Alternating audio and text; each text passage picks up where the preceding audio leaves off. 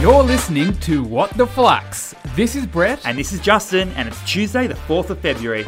Justin, very good morning to you, very and very excited to, to be here. And let me just tell you, it's exciting news because yesterday it was officially legal in Canberra to possess and smoke marijuana. Did you know that? I didn't know that. It's exciting, isn't there. It? For those who are interested, of course. Of course. Brett, Clive Palmer has spent eighty-three million dollars in his attempt to get a seat in the twenty sixteen election.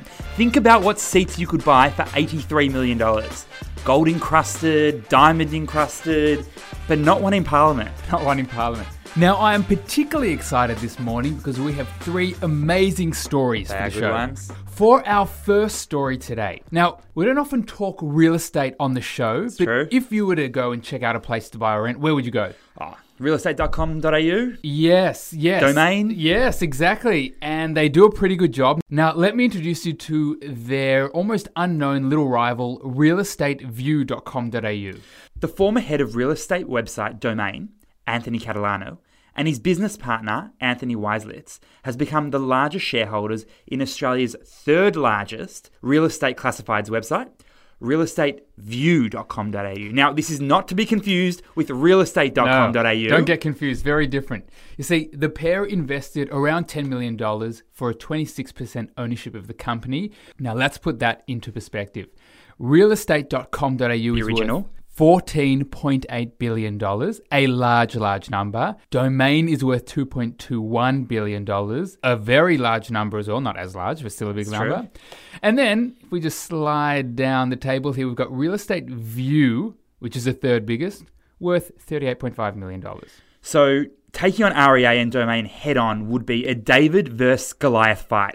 But Real Estate View's aim is to take on Domain and real estate dot com in the states and cities where the two big dogs are the weakest. Now, you've got to admire Real Estate View here because I never saw David take on two Goliaths at the same time. It is a monster. But not surprisingly, there are a number of other players who are circling this lucrative market. Another property portal called Zango dot com dot a u has also just launched today. But Real Estate View, thanks to its new owners, who also own other media assets, will now have a combined digital audience of five point four million people. And what's the key learning here? As we know, property is the great Australian dream. As Daryl Kerrigan from The Castle says, it's, it's not, not a house, house, it's a home. Aussies love property. That's true. But these online real estate businesses are increasingly becoming more than just places to find a place to buy or rent or find a housemate. Last year, R E A Group, owner of real estate dot com dot a u, purchased Smartline Personal Mortgage Advisors. I know, a weird move.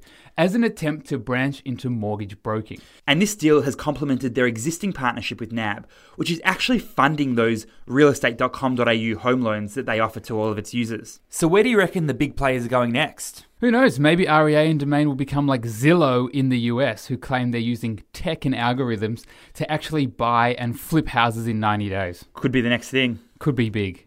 Can't see it happening here, though. Now on to story two.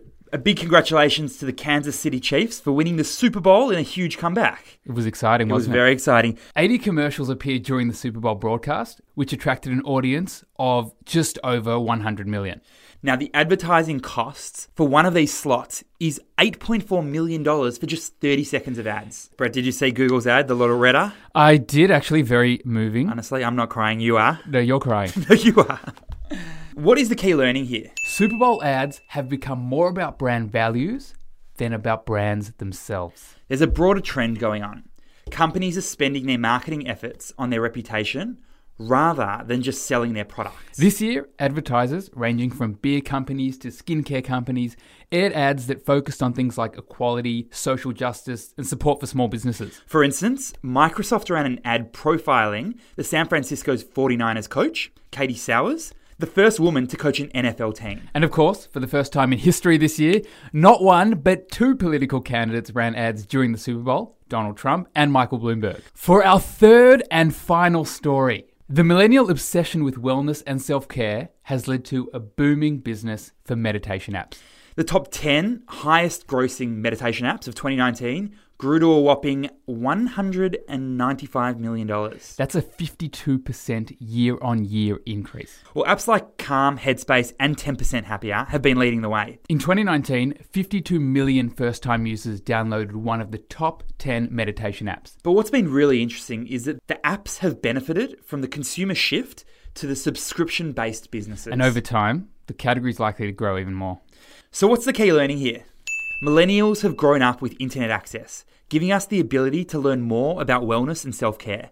Kids these days are born not knowing about Snake on a Nokia thirty-two ten. That is real torture. The earliest memories in my life were playing Snake. Absolutely. Now getting back to the meditation apps. The always-on connectivity with regards to how we use the internet is reported to lead to anxiety and depression. While screen time alone doesn't cause harm, the way it's used can. Self-care apps, and particularly meditation apps, can help to alleviate these problems. If the Flux family have any recommendations about meditation apps, hit us up on Insta. I would love to hear them. Thank you very much for listening, and we'll see you tomorrow.